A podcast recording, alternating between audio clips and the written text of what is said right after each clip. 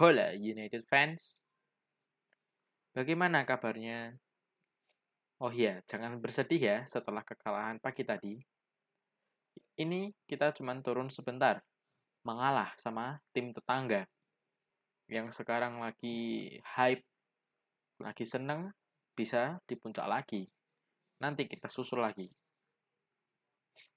Ya, pagi hari tadi Manchester United secara mengejutkan dapat ditaklukkan oleh Sheffield United, sang juru kunci Premier League, dengan skor 1-2. Padahal di atas kertas seharusnya MU dapat memenangkan match ini dengan sangat mudah. Tapi bola itu bundar kan ya. Apa pun bisa terjadi.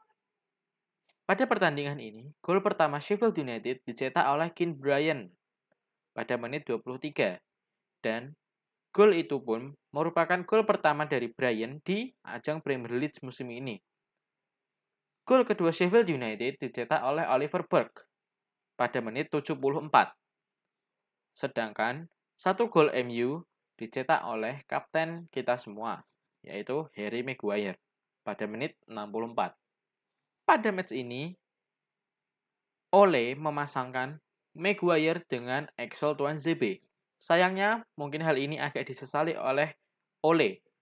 Karena tahu sendiri, pada match pagi hari tadi ini, Maguire dan Tuan ZB kerap kali miscommunication, tidak dapat bekerja sama dengan baik, seperti jika Maguire dipasangkan dengan Eric Bailey ataupun Victor Lindelof. Dan juga, Tuan ZB lah yang menyebabkan terjadinya gol kedua karena ragu untuk menghalau laju bola yang, yang ditendang keras oleh Oliver Burke. Sehingga bola hanya mengenai pahanya sedikit, sehingga bola berubah arahnya atau terjadi defleksi. Dan akhirnya tahu sendiri bola bisa masuk ke gawang David De Gea. Secara keseluruhan, jalannya pertandingan sangat didominasi oleh MU. Hal ini terbukti dari statistik matchnya. MU pada match ini mendapatkan possession ball sebesar 76% dengan melakukan 789 passing serta 88% akurasi passing. Sedangkan Sheffield United hanya mencapai 24% possession ball-nya. Hanya melakukan 255 passing dan akurasi passingnya bisa dibilang buruk karena hanya mencapai 68%. Bisa dibilang, tadi pagi Sheffield United bermain parkir bus dan hanya mengandalkan serangan counter attack saat melawan MU. Untuk statistik shootnya, tadi pagi, tuan rumah, yaitu Manchester United, bisa melepaskan 16 shoot dengan 4 shoot on target, sedangkan tim tamu, Sheffield United, hanya bisa melepaskan 5 shoot dengan 3 shoot on target. Tetapi dari 3 shoot on target tersebut, 2 menjadi gol. Itu sangat efektif dan juga menjadi ciri-ciri utama bermain parkir bus. Pada match tadi malam juga terlihat pemain seperti Bruno Fernandes dan Paul Pogba yang biasanya dengan mudah mengirim umpan-umpan kunci terlihat kesusahan, bahkan cenderung tidak menonjol seperti biasanya. Sangat disayangkan sekali, karena dengan kehebatan mereka berdua pun tidak bisa memecahkan taktik parkir bus yang dilakukan oleh Sheffield United. Pada match tadi pagi juga, MU kembali tertinggal duluan. Namun sayang kali ini nggak ada itu yang, namanya comeback. Sheffield United membuka keunggulan oleh sundulan Keane Bryan pada menit 23. Dewi Fortuna sepertinya memanglah kita berpihak pada kita, karena seharusnya MU bisa menyamakan kedudukan lebih cepat lewat gol Anthony Martial pada menit ke-30. Namun, sayang, sebelum gol disahkan, wasit sudah meniup peluit dengan indikasi adanya pelanggaran sebelum gol tercipta.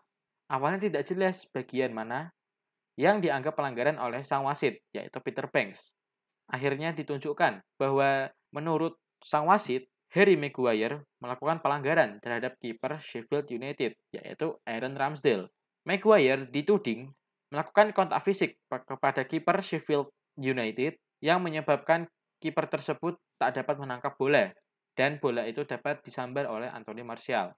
Padahal jika dilihat melalui tayangan ulang, yang diputar secara berkali-kali pada saat itu, Maguire sangat minim bersentuhan berkontak fisik dengan kiper Sheffield. dan lebih condong ke sang kiper Sheffield sendiri yang melakukan kesalahan sehingga tak dapat menangkap bola dengan benar.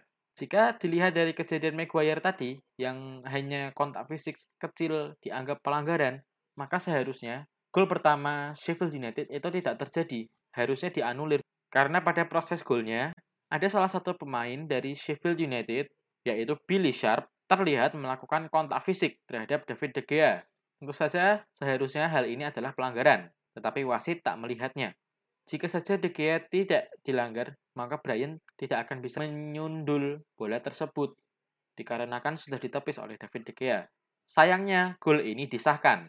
Hal ini yang diutarakan oleh Ole Gunnar Solskjaer pada sesi wawancara setelah match. Babak pertama pun selesai dengan keunggulan tim tamu. Pada saat babak kedua baru dimulai, MU sudah bisa membuat peluang dengan usaha untuk dapat menyusul ketertinggalan. Pada menit 48, Mason Greenwood menciptakan peluang. Tapi sayang tendangannya masih melebar.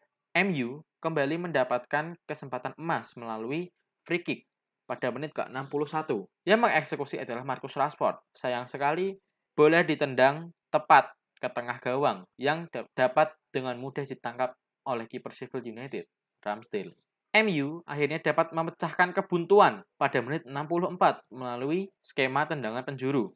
Berawal dari umpan akurat Alex Teles yang kemudian disambar oleh sundulan kapten kita, yaitu Harry Maguire. Gol ini sangatlah spesial bagi Maguire sendiri karena ini adalah gol pertamanya di Old Trafford. Namun, kesenangan MU harus berhenti 10 menit setelah gol Maguire tercipta. Karena pada menit 74 Sheffield kembali unggul lewat tendangan Oliver Burke yang baru saja masuk menggantikan Billy Sharp pada menit 70. Terciptanya gol Oliver Burke ini juga disebabkan oleh salah satu pemain kita yaitu Axel Tuanzebe yang menyebabkan bola defleksi dan akhirnya masuk ke gawang David De Gea. Karena Axel Tuanzebe seperti yang dijelaskan tadi ragu untuk menepisnya, untuk menghalau jalur bola. Setelah gol kedua dari Sheffield United, MU berusaha bangkit dengan membuat beberapa peluang. Namun sayang tidak ada satupun yang berbuah gol sampai peluit akhir dibunyikan. Pertandingan pun berakhir untuk kemenangan Sheffield United di Old Trafford. Ini menjadi spesial bagi Sheffield United karena mereka tak pernah lagi menang di Old Trafford sejak tahun 1974. Hasil ini juga mematahkan rentetan unbeaten MU yang sudah berjalan 13 pertandingan. Ya, sudahlah, mau bagaimana lagi?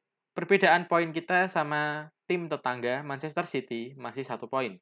Akan tetapi bisa lebih jauh lagi, paling maksimal 4 poin. Karena Manchester City masih menyimpan satu laga tunda. Masih bisa terkejar oleh MU jika MU bisa menjaga konsistensinya dan senantiasa berdoa agar laju tim lainnya termasuk Manchester City tidaklah mulus. Para penggawa dan fans MU harus segera move on dari hasil tadi pagi karena masih ada banyak laga yang menanti Manchester United. Laga yang terdekat ini yaitu pada tanggal 31 hari Minggu, MU akan datang ke, ke Emirates Stadium, markas dari Arsenal, tim asuhan Mikel Arteta. Sedangkan pada hari Rabu, tanggal 3 Februari, MU akan menjamu Southampton pada laga lanjutan Premier League jadwalnya sangat padat. Saat diwawancarai, Maguire mengaku bahwa suasana ruang ganti tim saat pertandingan selesai sangatlah sunyi. Mereka terlihat tidak senang dengan hasil yang mereka dapatkan.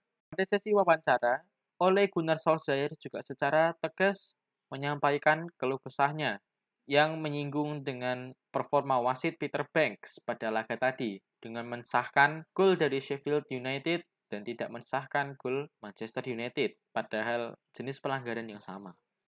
Setelah kekalahan tadi, MU masih berada di peringkat 2, satu poin tertinggal dari rival sekota yaitu Manchester City. Sedangkan dengan kemenangan tadi, Sheffield United masih berada di dasar klasemen. Dengan hasil yang mengecewakan tadi, lantas janganlah kita untuk tidak mendukung lagi. Janganlah kita berhenti mendukung tim kesayangan kita ini, Manchester United. Mari kita terus berdoa agar Manchester United dapat mempertahankan performanya, dapat konsisten, dan juga yang paling penting, percaya proses. Jangan kayak tim London Biru yang maunya instan-instan saja. Ya, sekian dari match preview kali ini. Setelah ini, MU harus fokus untuk match ke depan melawan Arsenal.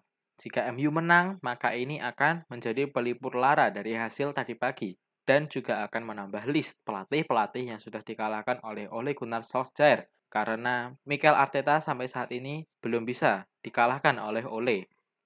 Nantikan seri pre-match MU versus Arsenal. Stay tuned and stay safe.